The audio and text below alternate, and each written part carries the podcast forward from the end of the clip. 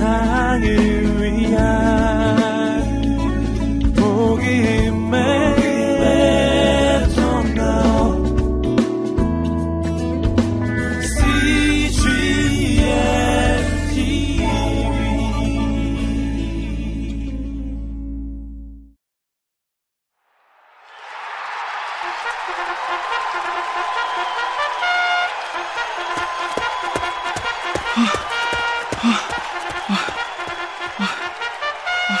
인생이라는 마라톤 경주를 달리고 있는 주인공.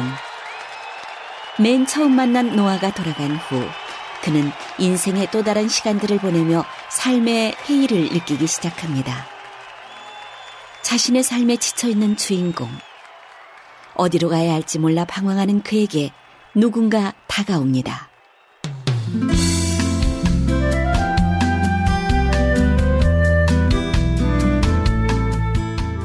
CGN 라디오 오디오 북 거인들의 인생 법칙 제2편 에스더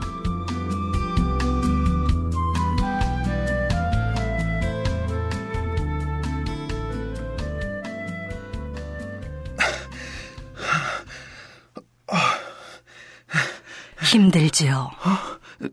누구시죠? 그녀는 영롱한 빛깔의 최고급 실크옷에 온갖 금장식이 박힌 화려한 왕관을 쓰고 있었습니다.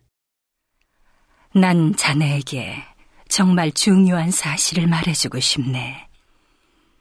하나님은 자네를 위한 자리를 마련해 놓고 계시다는 사실 말이야. 네? 하나님이 저의 자리를요?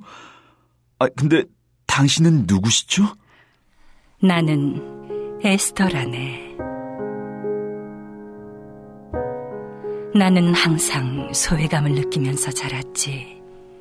아주 어렸을 때 부모님이 돌아가신 후로 모르드게 사촌 집에 입양됐고 그곳에서 종종 혼자라는 느낌을 받곤 했지. 또 이방 땅에 전혀 다른 관습 속에서 생활하면서 다시 한번 뼈저리게 소외감을 느꼈다네. 특히나 이방인인 내가 왕궁에 들어가게 됐을 때도 역시 소외감을 느끼기는 마찬가지였지. 일개 이방인에서 왕후의 신분이 된 후 에스더의 인생은 탄탄대로인 듯 보였습니다. 그러나 바로 그때 하만이라는 대신이 전국의 모든 유대인을 한꺼번에 처형시킬 모략을 꾸미게 되고 이에 모르드게는 에스더에게 유대 민족을 위해 왕께 간청을 드려달라고 부탁을 합니다.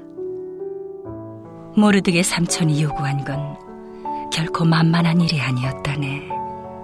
왜냐하면 왕께 부름받지 않고 나갈 경우 처형당할 수도 있었기 때문이지. 더욱이 그때 난 왕 앞에 부름받지 못한 지 벌써 30일이나 된 터였으니 거의 목숨을 내놓는 행위였지. 그래서 난 삼촌의 청을 거절했었지. 제가 그런 상황이라도 그랬을 겁니다. 충분히 이해가 갑니다. 하지만 모르드게는 나에게 이렇게 말했지.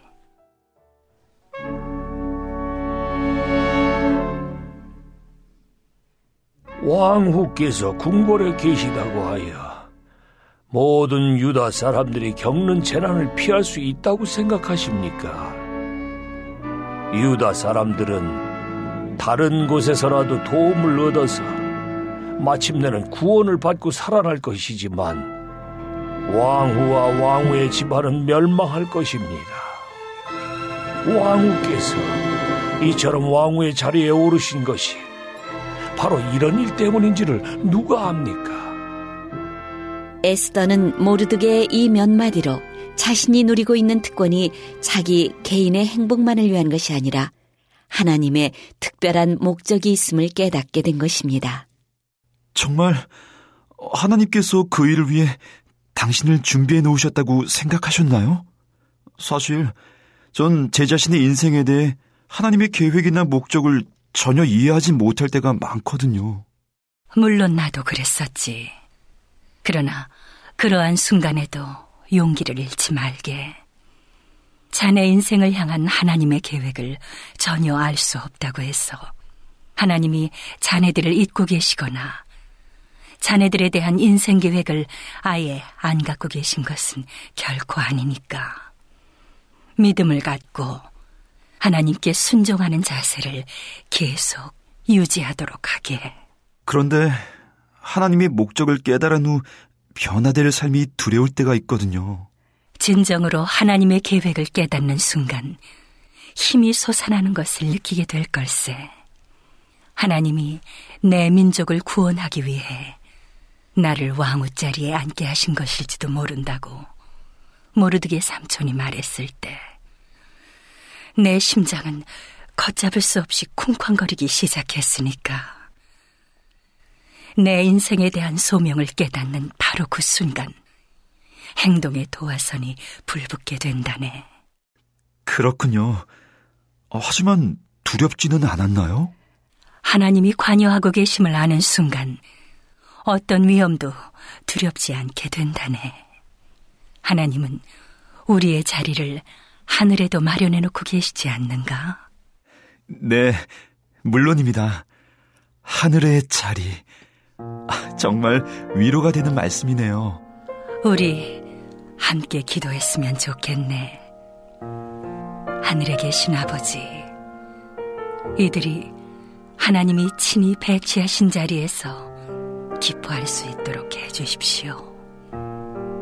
또 하나님이 부르신 목적을 성취하기 위해 과감히 행동할 수 있도록 용기와 힘을 주십시오.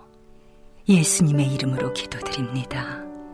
아멘. 고맙습니다. 그럼 난 이만 가야겠네. 잘 지내게. 안녕히 가세요.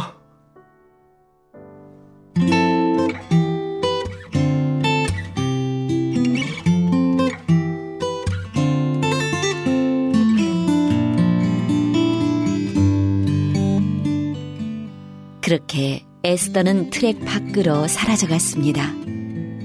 에스더의 뒷모습을 바라보며 주인공은 에스더가 남기고 간 인생 법칙을 다시 한번 되뇌어 봅니다.